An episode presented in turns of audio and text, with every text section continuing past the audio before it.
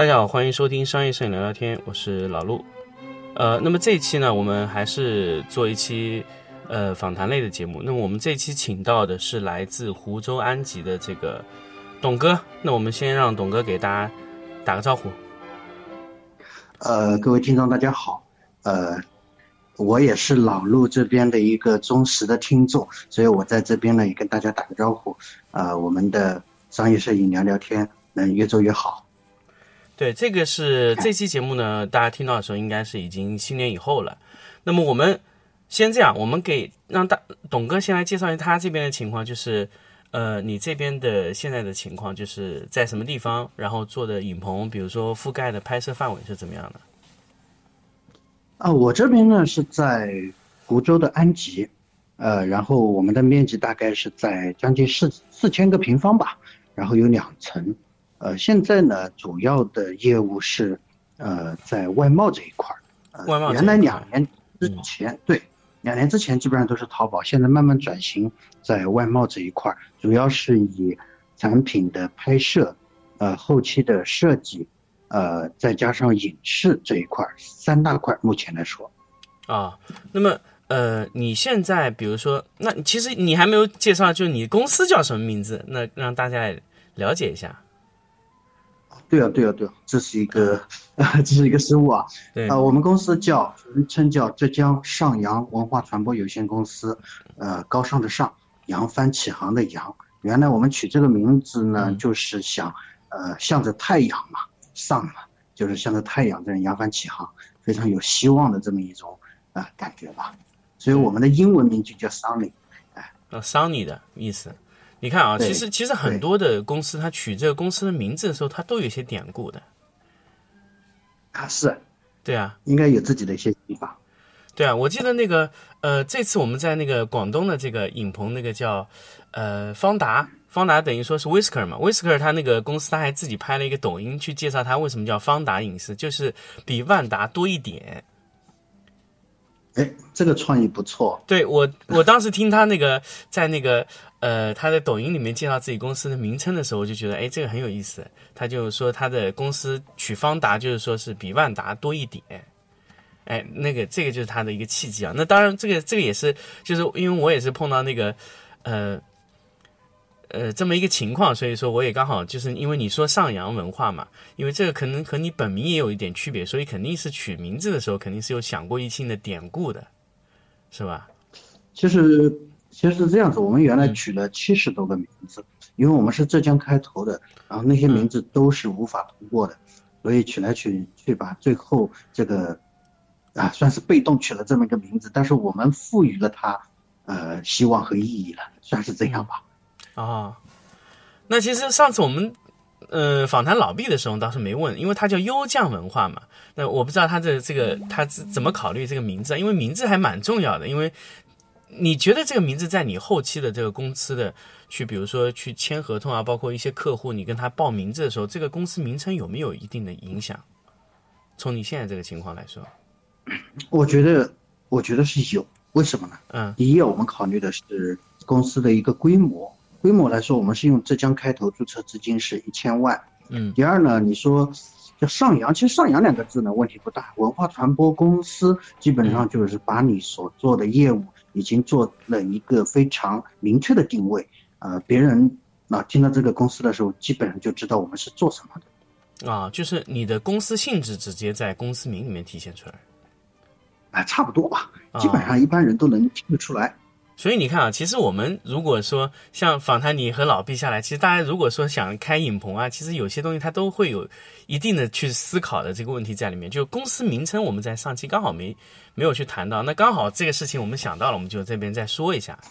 是吧？那么，但是对，嗯，啊，你你你说，嗯，对。那么其实我现在啊，就是说我们从名字完了以后呢，我们就考虑为什么说，哎，你怎么会去想要去做这个摄影这个？开个摄影棚这个想法，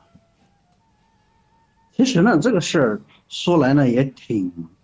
偶然，但是偶然当中呢也是个必然，因为我自己原来是学美术、学室内设计这一块儿，然后出来之后呢是跟这个是没有任何关系的工作吧，然后一直都是从来没从事过这一块设计这块工作，然后我就呃跟着师傅去学了一个偶然机会，跟着师傅去学了摄影，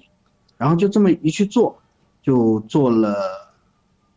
呃一开始摄影做了两三年吧，然后就跳槽跳槽到另外一个公司去做了那个设计。那时候的设计呢，还是呃手工，就是做相册，如何把那个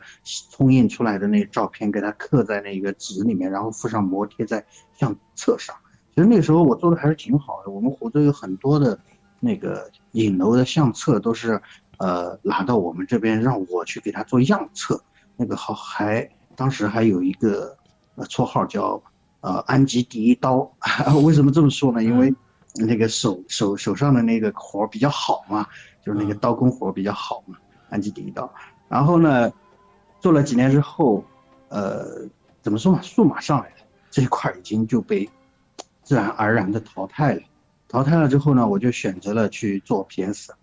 去做数码相册的一个设计。呃，做了一段时间之后吧，又是一次偶然的机会，我的呃师傅，也就我这第一个老板嘛，嗯他说啊、你其实你的思维还比较灵活，你可以去拍视频，做视频这一块儿，哇，那个时候做视频特别少，呃，叫什么叫拍新婚摄像啊什么的，嗯嗯嗯呃，那我就去花了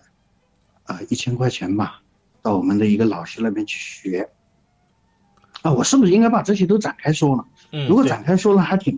对，我啊们展开说好因为这个这个挺有趣的，我们展开来说挺有意思的，因为这个确实是就是很多我我觉得很多听众啊，包括他自己要去创业，他其实他没想清楚他为什么会去做这个，所以其实就是我们怎么过来的这个这个考虑思维还是很重要的。那我就展开说吧。嗯然后我就去花了一千块钱，到一个老师那边去学那个 PR，就 Premiere 嘛，剪辑这一块儿。然后我这几天买了，借钱买了一台松下的摄影机，呃，去学了三天。第一天呢，早上去介绍了一下，然后两个剪辑老师我算认识的，然后下午呢就开始跟他们一起对着电脑认认真真的玩游戏。嗯，哎，是玩游戏，你没听错，肯定是玩游戏。嗯，第二天玩游戏，第三天早上，那个所谓的我们的呃老师就把那个呃软件打开给我看了一下，呃看了一下我怎么说呢？我这个人大概天生对软件还是比较比较那个有这一块的一个呃不算特异功能，就比较敏感对这一啊块还是对非常敏感。嗯然后我就用了半天时间，然后呃我走的时候，下午呢那老板跟我说，他说我给你呃先把电脑的配置给你你好，你回去按这个电脑配。然后在我临走的时候，要上车的时候，老板竟然从包里面摸出了一本呃武功秘籍。嗯那本武功秘籍呢，我名字我还记得非常的清楚，叫 Adobe Premiere 五点零。哎，啊，他说就是一本你回去好一本一本书。啊，对对对，他说你回去好好看吧，这本书里面那软件里面，呃，东西这里面都写的有。那我啊我当时很迷茫，因为我在这儿学了三天，啊、拿了一个配置单加拿了一本书回去了，前两天都在看他们玩游戏。啊，啊我记得后来嘛，我记得那个时候啊，就是这种类型的书啊，就是就是入门的那种类型的书啊，基本都是邮电出版社出的，大啊，部分。对，你说对了，就是邮电出版社。啊，那个时候就是差不多都是邮电邮电的，基本上什么 P 二啊、PS 啊、AI 啊这种都是邮电出版社那个时候在在在对做印的。嗯是的，然后我回来呢，其实我还比较好学的吧。首先我把电脑给配好了，然后，呃，那个书里面竟然夹了一张光盘，还有那个软件试用版本吧，我就嗯装了，然后自己去研究。呃，我花了一个月，基本上能够把它做的非常熟悉了。啊，P R 上手是非常。呃快啊，其实 P R 是属于比较好上手的一种软件。对，其实我说的还是比较保守吧。嗯其实我真正的用只用了几天，我觉得应该能够理解，因为之前有做 PS 的这个呃经验嘛。啊，对，啊，对软件来说，对，但是呢，关键还不在于它这个，呃，制作，它还有拍摄。反正拍摄我也呃学了很多的一些书籍，然后也有一些进步。呃，其实在这里面啊是有个插曲，呃，我三个月之后，然后那边老那边的老师那边，他原来不有两个剪辑师嘛，嗯一个师傅，师傅走了，走了之后呢，那个徒弟不会剪，过了三个月他竟然不会剪。后来他那个，哦，我去学的那个老板竟然给我打电话，他说，我让那个小伙子到你们公司来学吧，啊，你教教他怎么去剪辑。哎，我说这是挺挺怎么说很蹊跷吧。后来我就让他来了，来学了五天，五天之后他回去了，他也会做了。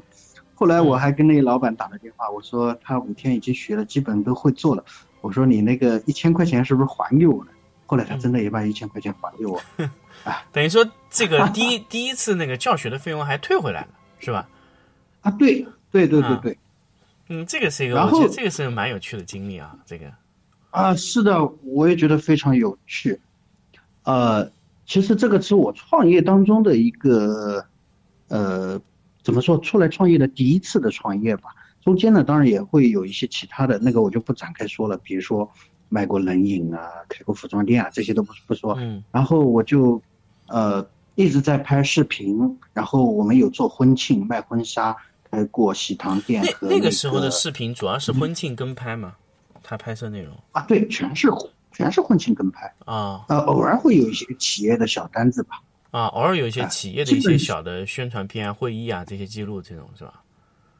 对。就是我的整个轴心哦，在那一那个时间段，整个轴心围绕的全是我自己第一份工作，就是学婚纱摄影这一个工作，呃，来围绕着这个来的。呃，比如说卖婚纱、婚庆、婚车扎彩、鲜花、喜糖，还有婚礼摄像，还有婚礼照片。我所谓的婚礼照片，就是结婚当天的那些啊，婚庆跟拍啊这一块。哎，对，然后就现在说的叫四大金刚嘛，里面的这个东西，啊，差不多吧，啊，然后我自己呢，其实真正做摄影的时候也就做了，嗯，半年多吧。虽然说跟师傅学了，呃，将近两年，但很长时间还是在做那个手工美工，跟那个助理就基本上摸不到相机的。那时候都是用马米亚 R B 六七嘛，我们哎上去摸的话，可能就人都拍不进去的这个可能性都有，所以说师傅也不太会让，啊。但那个时候，我说实话胆子还是挺大，因为，呃呃，我去拍了婚礼摄像。我那时候我们整个安吉县是第一个用到佳能五 D Two 这个数码相机来拍视频的第一人。啊，然后因为我买了相机，买了相机之后呢，我一个朋友他是摄影家协会的，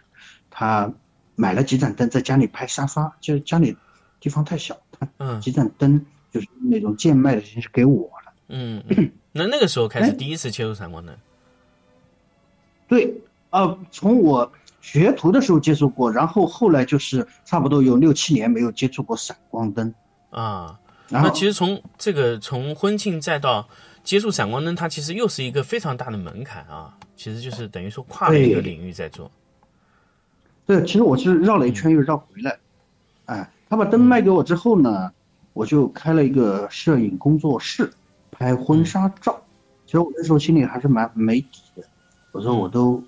六七年、七八年没摸过那个真正拍照的相机，那时候还是马尼亚视频啊，现在用，哎，对，都是视频。现在用相机、用闪光灯拍照，那我自己呢还是比较刻苦爱学的，嗯，这就去研究啊，看样片啊，啊，各种折腾嘛。反正照片拍的。呃，也不算好，但是也算能能交片吧。在当时那个时期，其实还是没有问题的，啊，就呃，其实是有问题，其实有问题。我自己认为有问题，但是我后来我我我比学了一招，就是我有照片来的时候，我都是外聘的固定的摄影师，他们呢在其他影楼里面都是摄影总监级别的，然后到我这儿来，我给他一天花多少钱，然后让他帮我拍，兼职这种性质。哎，对，兼职我可以几个影楼的嗯，哎，几个影楼的不同的水平还比较好的摄影师来给我做兼职，对对对，这样子制作呢，其实整个生意还可以的。所以，我到后来我就不拍了，因为我发现，其实我以前学的那半年的摄影的水平不一，不能够满足呃那个时候的新新人的那个婚纱照那些水平呢。所以说，我就用了这个办法来去弥补这个。但是后来发现这个。可以做，但不是长久之计了。就其实那个时候你就已经有经营这个的思路了，就不是完全以拍摄这种情况了。对，但是后来，嗯，从因为我们现在录的这个节目叫商业摄影聊聊天嘛，其实跟婚纱摄影啊，跟其他的摄影都不一样。嗯，但是为什么那个时候会从商业摄影走到这个啊，从那个婚纱摄影走到商业摄影？商业广告类摄影。其实商业摄影广义上来说呢，其实婚纱也属于商业摄影，因为它是这个图片是能产生价值的嘛。其实它也属于，就是我们现在其实称的商业摄影呢，其实准确来说应该叫商业广告摄影。是吧？我们应该这么称这个事情，啊，但是他们的呃服务对象还是区别非常的大。对，就是图片的观众是不同的。就是婚纱类的图片呢，它交付就是这个客户可能拿回去就就它仅仅仅只有观赏价值。但是如果我们现在交付出去呢，它广告类的图片呢，它又有传播价值，确实是不太一样。从这个两个角度上面来说，图片的利用角度不一样，观众不一样，所以买单的价位也会完全不同。是的，啊，是的。然后后来因为二零那是几几年？二零一一年、一二年啊，一一年、一二年那时候。对电商，对那个时候电商起步，对起步那个时候，其实我还是，呃，很多的朋友，呃，因为我朋友比较多嘛，他们会把一些我们当地的特产呐，包括椅子啊，拿来给我拍。虽然说我是拍婚纱照，但拿过来给我拍，因为他们之前是用卡片相机放在地上拍的那些图片，其实已经。呃，在淘宝这一块，电商这一块已经那个应该是零九年以前的事情了。我记得从一零年开始啊，这样的图片基本上就很难，就是在淘宝上想掀掀起这种风浪是很困难的，图片都必须是好的。对啊，所以从一零年开始就是这样。嗯啊，一零年开始，我那时候是一一年，差不多也就一零零年底一一年这个时候，然后就有一些拿到我这儿来拍，然后呢。其实我还是创造了几个奇迹，因为他们拍的有几家公司已经卖到了他们单品，就是说他们的，呃，呃，叫叫叫叫什么？他们的种类里面的前三了。啊，品类前三。包括，啊，对，品类前三，包括曾经的三只松鼠都是我们，我我都拍过。三只松鼠，早期的时候。啊，对，啊，对，它是最早期的时候。那时候三只松鼠啊，三只松鼠是安徽那边的，啊，对，是的，是好像是合肥的公司，啊，啊，是的，是的。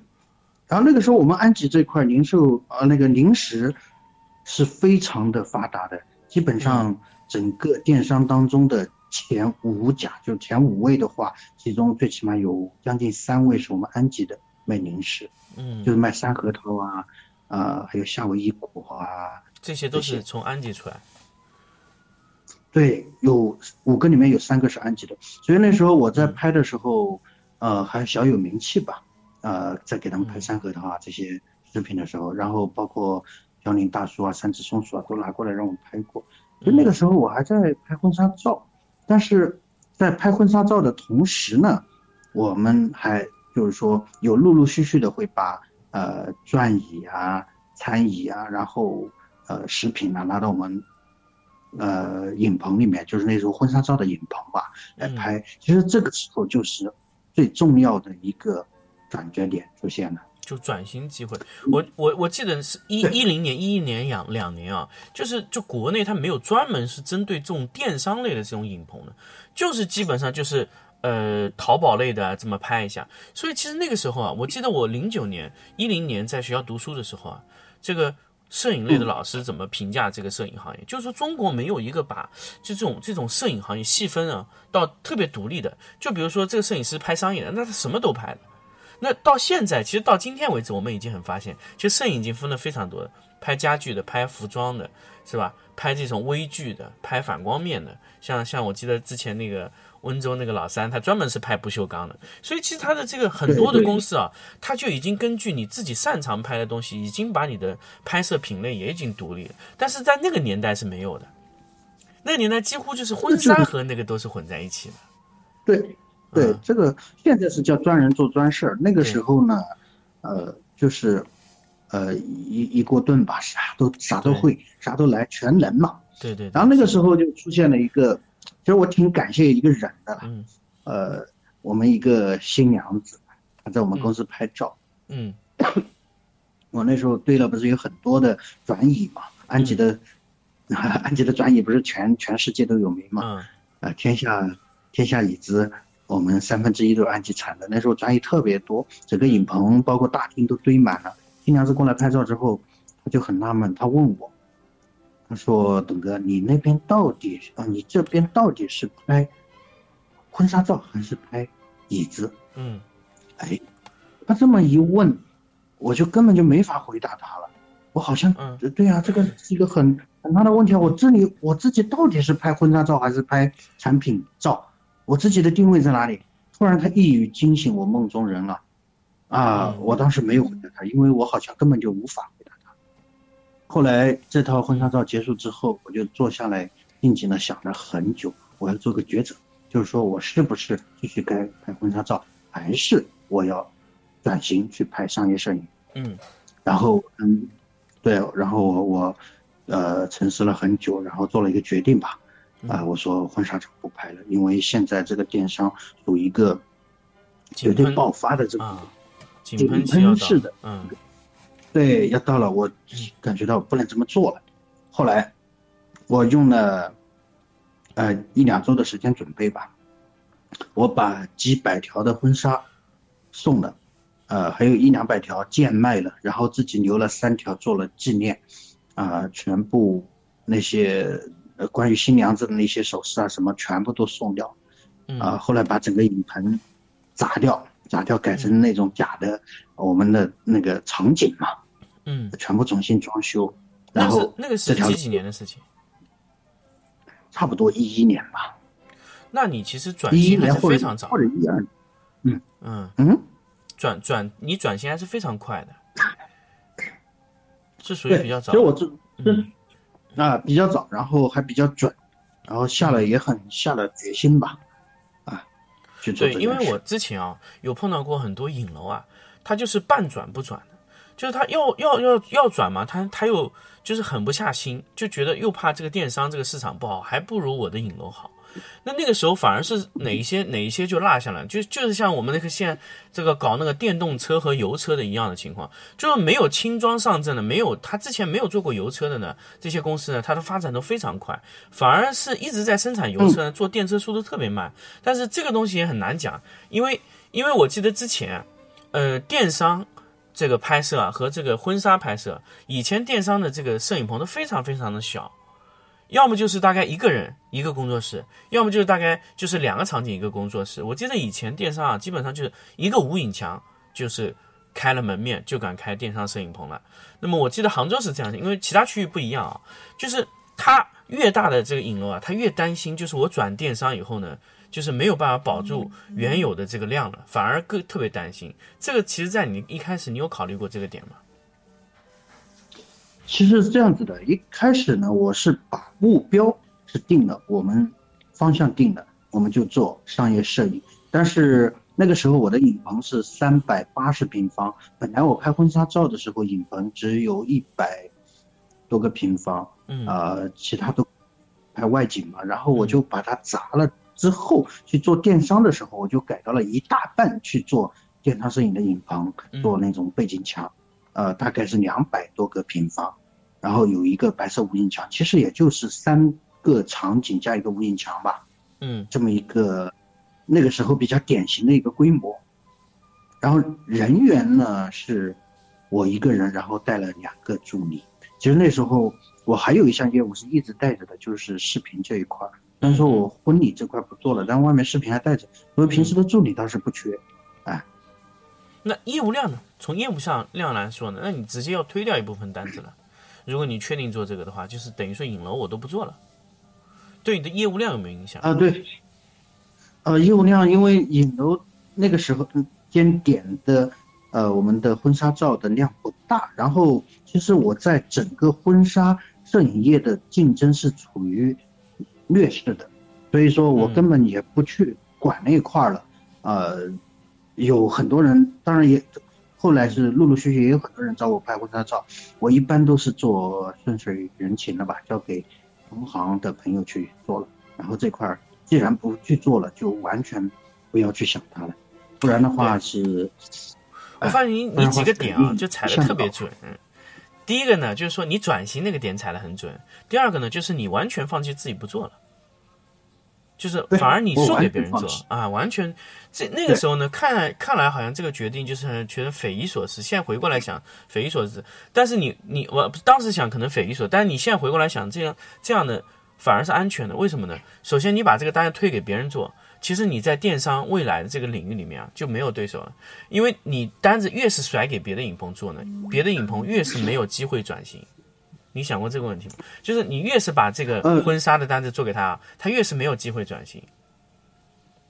其实这个我真想过，因为我们这边也有一些做的比较强的那些婚纱摄影，嗯，我曾经也在想，他们是不是每有一天会转型做到我们这个商业摄影这一块儿，嗯，呃，但是后来的我的。想法其实都是杞人忧天的，因为他如果婚纱照拍得非常好，他就没有精力去搞商业摄影这一块儿。呃，如果说他婚纱照搞得非常的糟糕，那他到商业摄影这一块儿来，呃，应该说也很有可能的。呃，对我们不会产生特别大的一个竞争压力。啊，对对对，所以这块就不用担心。就是腰部位置的是最好的，头部和尾部都是挺麻烦的。嗯。嗯，其实我在这期间我是做了两个抉择吧。第一个是我婚纱照不拍了，其实婚纱照不拍，那时候我婚礼摄像和婚庆还是带着做，因为婚庆都是周六周日比较多嘛。嗯嗯。我们周一到周五拍拍那个呃拍拍那个商业摄影，就就是电商摄影嘛，其实还是挺好的。嗯，一直以来就是这么做的，但是后来呢，又又说到我们第二次的一个。啊，咋说呢？中间吧，中间我们有一段时间又把影扩大了，但是我觉得还是不够大。我，嗯，对我三百八十平方的一个一层楼嘛，就是我一开始是两百多一点，后来我竟然把它扩到了将近三百，我的公共空间只剩下八十来个平方了。啊，但是，就是等于说你把所有的面积全部用上去了。啊，对呀，嗯，啊，只留下厕所跟那个接待区了。嗯，啊，还有一个美工室，啊。但是还是不够，嗯，这个就是面面临着一个很大的问题来了。那个时候呢，我们安吉，呃，当地出现了竞争对手，有一家店，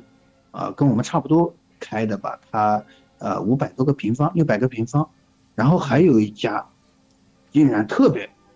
那个时候对我竞争压力特别大，两千个平方，就是因为面积嘛，还是因为什么什么？嗯。这个最直观的还是面积嘛，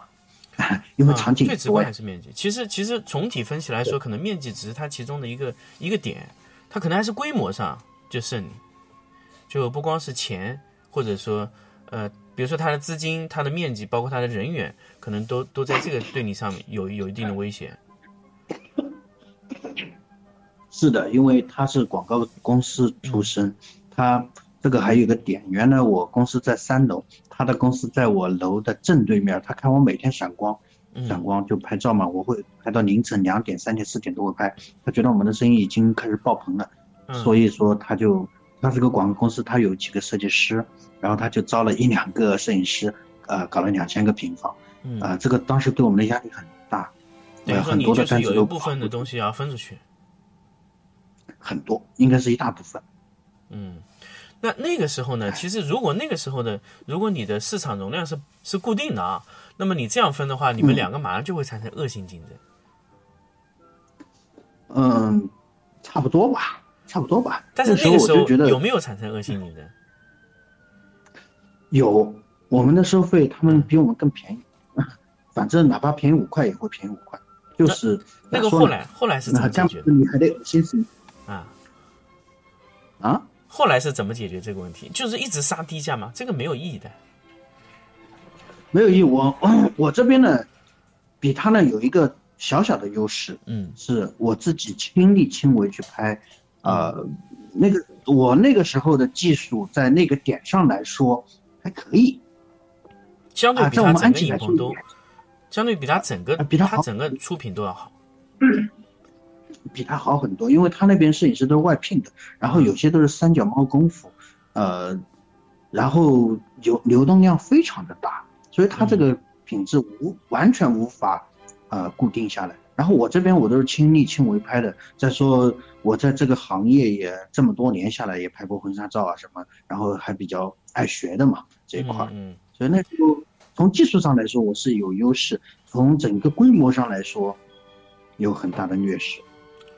那其实规模上面来说，最后啊，其实干这行，其实我们现在也发现，就是最大的这个护城河，其实并不是说你你的规模多大，其实还是关键就是你这个东西拍出来好不好，你这个饭菜做出来香不香。就像我们现在这种苍蝇馆子一样，就你这个菜做出来香，你这个店铺再小也不一定没生意，是吧？是啊，那个时候我也曾经打造了一些爆款的店铺，嗯、但是，呃，有些东西可能是我们自认为吧，但对客户来说，那边两千，你这边才两百多，那完全不是一个等量级的，他那边可以选择场景太多，所以在这个时候，我们就做了第，算是第三次的一个、呃选择吧。就是要搬地方呗。嗯，啊，嗯，但是搬地方呢，问题又来了，就是资金的压力和咋说呢，信心这一块儿吧。因为那时候就是我一个人在拍，然后带了一两个徒弟，嗯，如果搬到很大的地方，其实回头跟这边差不多，无非也就场景稍微多了几个，因为你的嗯产量、效率几乎是一样的。啊，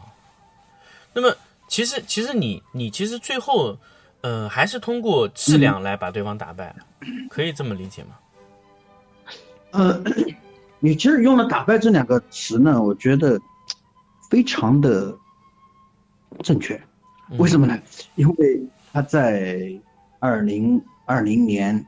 之前，一九九九年的年底已经嗯，这家公司消失了，二零一九年，最终还是消失了。啊，对，二零一九年就是嗯就前几天嘛，彻底消失了。就是还是品质的问题造成这个结果。对他其实活到后来就是属于那种不死不活的状态吧，然后在我们整个呃行业竞争当中，完全就是被嗯埋没和淹没的那种，就没声音了。后来就是呃当初我开那边的时候，很多人跟我提啊，他们怎么怎么怎么好，但是到后来我搬到新的地方去了之后，几乎没有人再提过他们，就没有曝光率了。其实简单的来说，就是用户在成长，就是我们的拍摄的用户在成长，他知道，哎，这个图片是好的，那个图片是不好的，然后他卖图，他可能也得到结果啊，这样的图片卖得出去，所以他如果没有办法达到那个要求的话，他自然会被市场淘汰。其实，你用户的成长过程，就是其实在筛选影棚的这个这个过程。那所以前段时间我跟老毕也在说这个事情，就是说。我们现在这个觉得好，好像我们今年这个市场行情不好了，所以说摄影也不好了。其实不是摄影不好，只是说市场的你的用户在挑选他第二轮筛选能留下来的公司。其实整个市场在筛选，也就是说，其实你的用户成长以后就发现，哎，你那些图片哦我不要了，你那些场景我不要了，然后那些影棚我也不会去拍了，所以自然呢，就是有些影棚自然被淘汰下来。就今年特别明显，呃，今年我们当地也有好几家被淘汰了，但这个过程啊，其实是一个漫长的一个周期性的，因为可能老陆那边拍摄的客户跟我们，包括跟老毕和其他几家拍摄的这个客户的组成不太一样。如果说纯粹是拍电商的，嗯。那我可以给电商的客户做一个定性，因为我在想，我们那个呃商业摄影聊聊天里面，我想应该有很多的听众，他们都是拍电商为主。嗯。但我想做一个定性，在我们那个圈子里面啊，很多人也是比较认可我这个定性的，就是世界上有哪些人是最不忠的，啊，最不忠是忠忠实，嗯其实我们的客户忠诚淘宝客户就是，对，就是其中之一吧。啊，淘宝客户是为什么这么说呢很低的，嗯 最不最不忠的。为什么这么说？呃，无论你拍的好与不好，只要隔壁开了一家店，他都会去试。无论你拍的好不好，跟你是不是哥们儿，他都会拿着他的产品，他就屁颠儿屁颠儿就过去了。因为那边的场景是新的，那边摄影是新的，他们会不会呃做出一个偶然给你打造一个爆款呢？他们都愿意去试，然后这一试，OK，可能是两年、三年。为什么这么说呢？因为你隔壁开了一家，隔壁的那个隔壁呢开了两家，然后这样子周而复始，可能开了十家，他每一家这么试一圈过来，等他回来的时候，嗯那已经是两年或三年之后了。嗯，那所以那那你认为怎么样的用户是忠诚度比较高的？嗯，我现在呢，因为我们自己的整一个客户群都是在变化，呃，从去年二零一八年到啊二零一八年开始吧，二零一九年两年的时间变化特别多。我们现在基本上都是一些签约的客户，一般都是外贸这些签约客户，他们基本上都不会变，除非是你的质量呃完全不不不能够达标，不然的话一般都不会变。他们选择一个地方，呃，沟通的特别好，如果你跟安排设计师特别好，他可能就是一年、两年、三年，而且他们的量非常大，基本上就这么在做。哦因为淘宝的，说实话，呃，在这儿应该没有淘宝的客户在听吧，因为他们就是说这个流动性太大了。也许今这个月你在爆仓的一个状态下工作，下个月你会发现，啊，寥寥无几，大家摄影师都在那里玩儿。特别双十一之后，很长一段时间，时间他大家都没有工作，嗯嗯。这个是很烦恼的一件事。就淘宝的客户呢，他喜欢一次性让你全部解决问题，而且他时间密度特别紧，周期也特别短。他比如说交给你，比如说他东西给你特别多，然后他给你的完成时间就完全不给你很完整的，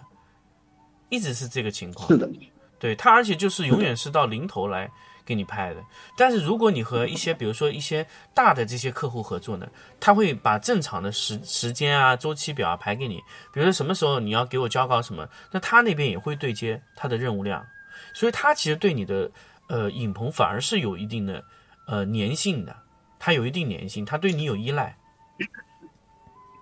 因为这个呢，呃，我认为是这样子啊。第一个是那些外贸的大的一些上市公司，他们在拍照这一块，他们也会有一些计划，然后我们能跟他对接起来会非常的顺畅。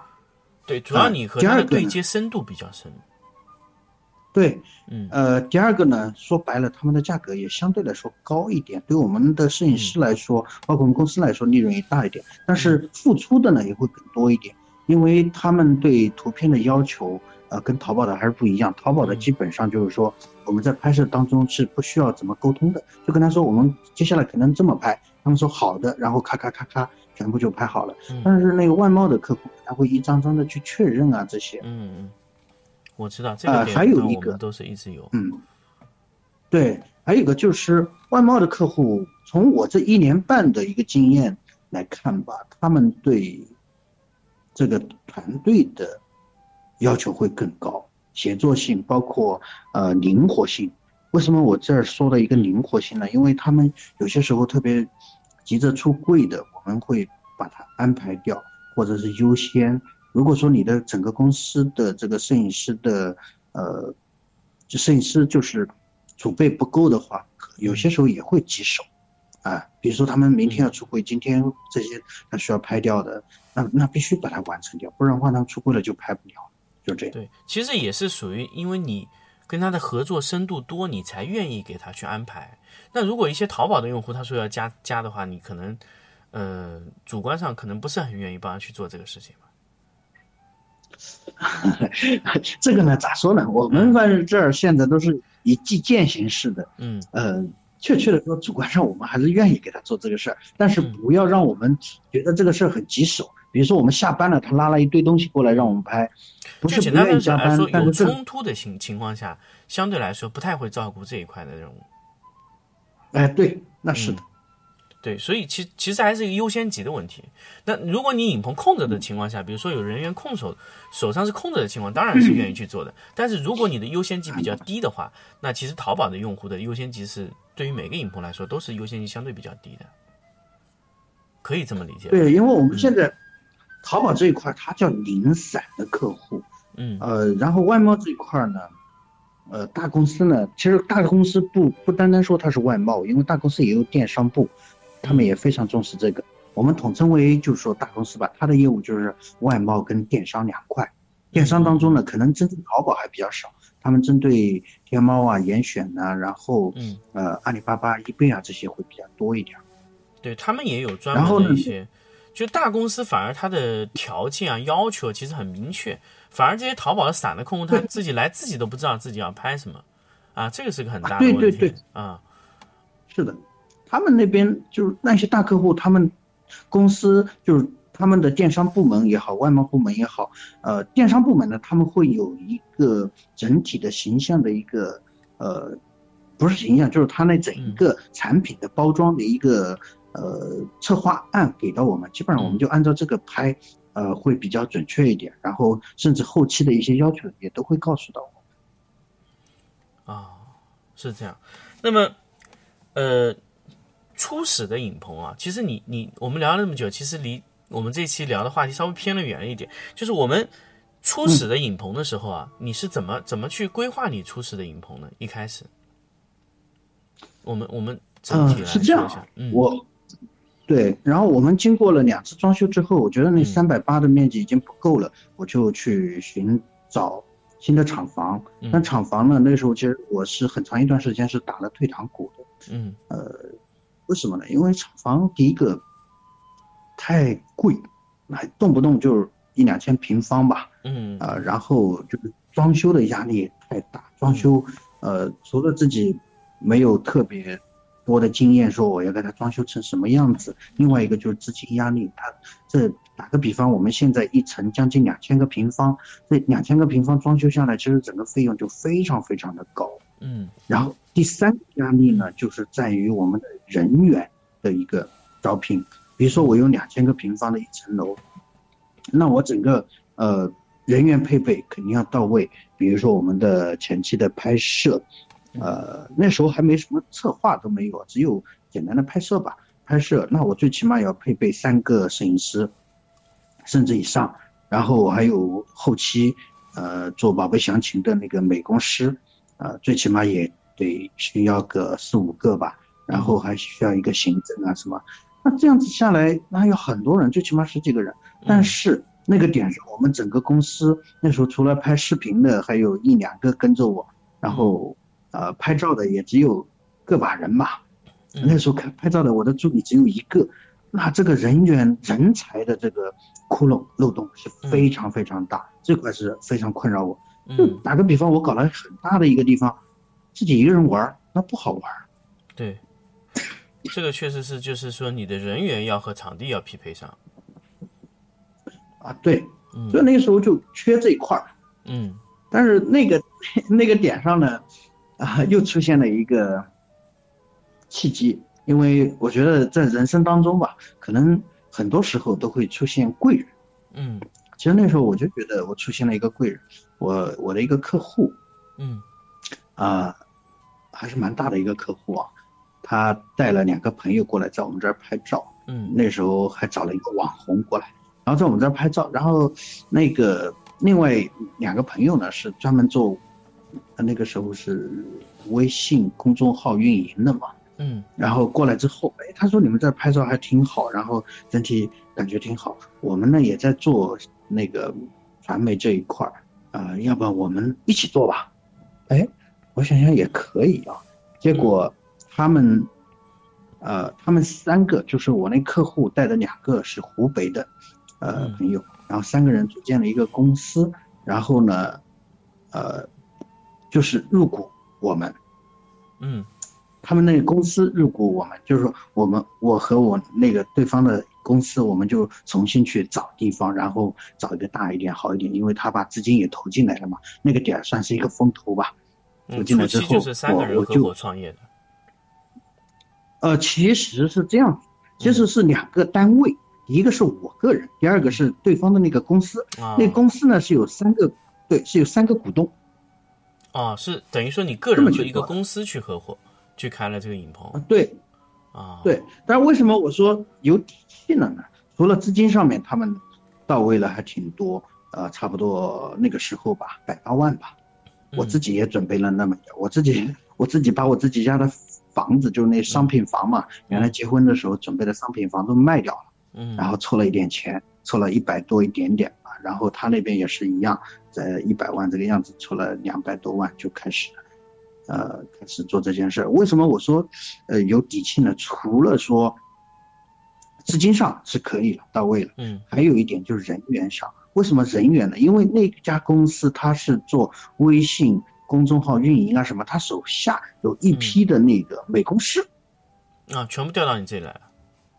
啊，对，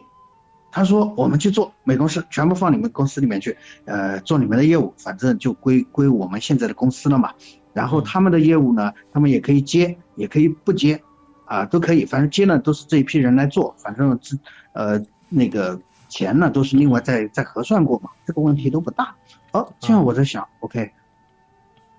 设计师这一块全部解决了。啊，设计师这块解决了。那对就是摄影师，原来你有自己自己有的吗？啊，那自己带了一个啊。啊，然后其实，在我们在谈的时候，又来了一两个吧，所以那个时候设计师应该是连我一起有三个了，啊哎，初步的规模已经形成。啊，那那个时候的影棚是多大？三百八十方吗？还是已经到一千方了？那没有，那个时候我们在谈的时候是三百八，然后呢，谈好之后呢，我们就直接扩大。嗯直接就扩大，然后建立了我们现在的浙江上扬文化传播有限公司嘛，然后就租了一个厂房的一层，那时候是一千八百多平方吧，啊、也就是我现在啊现在你上次来的那个嗯，二层，对，二层。一千八百多平方，然后就一直做吧，做了呃做了两年多，其实也还挺好，但是后来呢，会发现那个竞争也越来越大，然后嗯。不光是外部的竞争，因为在这期间也好几家开起来了，规模跟我们差不多大，外部的竞争，还有我们内部的问题，内部的问题除了管理的一些问题，还有就是质量。就拍摄质量，因为那个时候到后来已经有五个人在拍摄了，五个人在拍摄，我们管理的漏洞呢就在于这个效率提不高，啊一千多平方，然后这个时候就发生一些其他的一些一些一些问题，就比如说管理啊，呃问题非常大，非常大，为什么呢？嗯，就是除了技术跟不上吧，还有就是人员这一块调配不好，因为就那么大一个影棚，一千八百平方，除去我们公共的，还有办公的，还休息的，只剩下一千多点儿了，一千多点儿，五个摄影师在里面，总共也只有六个场景加一两个白背景，基本上场景没得动，大家就一人占一个位置，跟大家说你不要动这个位置，今天我拍一天，然后其他客户拉来的人，呃。打个比方吧，我今天搭了一个美食场景，但是这个美食场景就是大家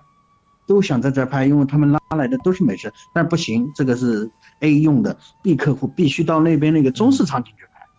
因为你不可能有时间在这个位置拍的。完了，到后来拍出的东西都是，我都都根本没法看了，这个问题就非常大了非常大。啊！对，嗯，人员多了之后，场景不够用，然后这个这个是这个是扩大以后产生的一系列的问题。那么这期节目呢，我们先跟大家分享关于在初期的问题。那么我们在下一期呢，我们我跟董哥啊来跟大家再分享一下关于在初期创业的、啊、这些时候的一些资金链的一些问题，比如说钱的一些问题。其实我们也也是一个非常大的问题。其实老毕也单独我们就谈了一期关于钱的问题。那我们反正这期节目呢先录到这里我们下期再见。好。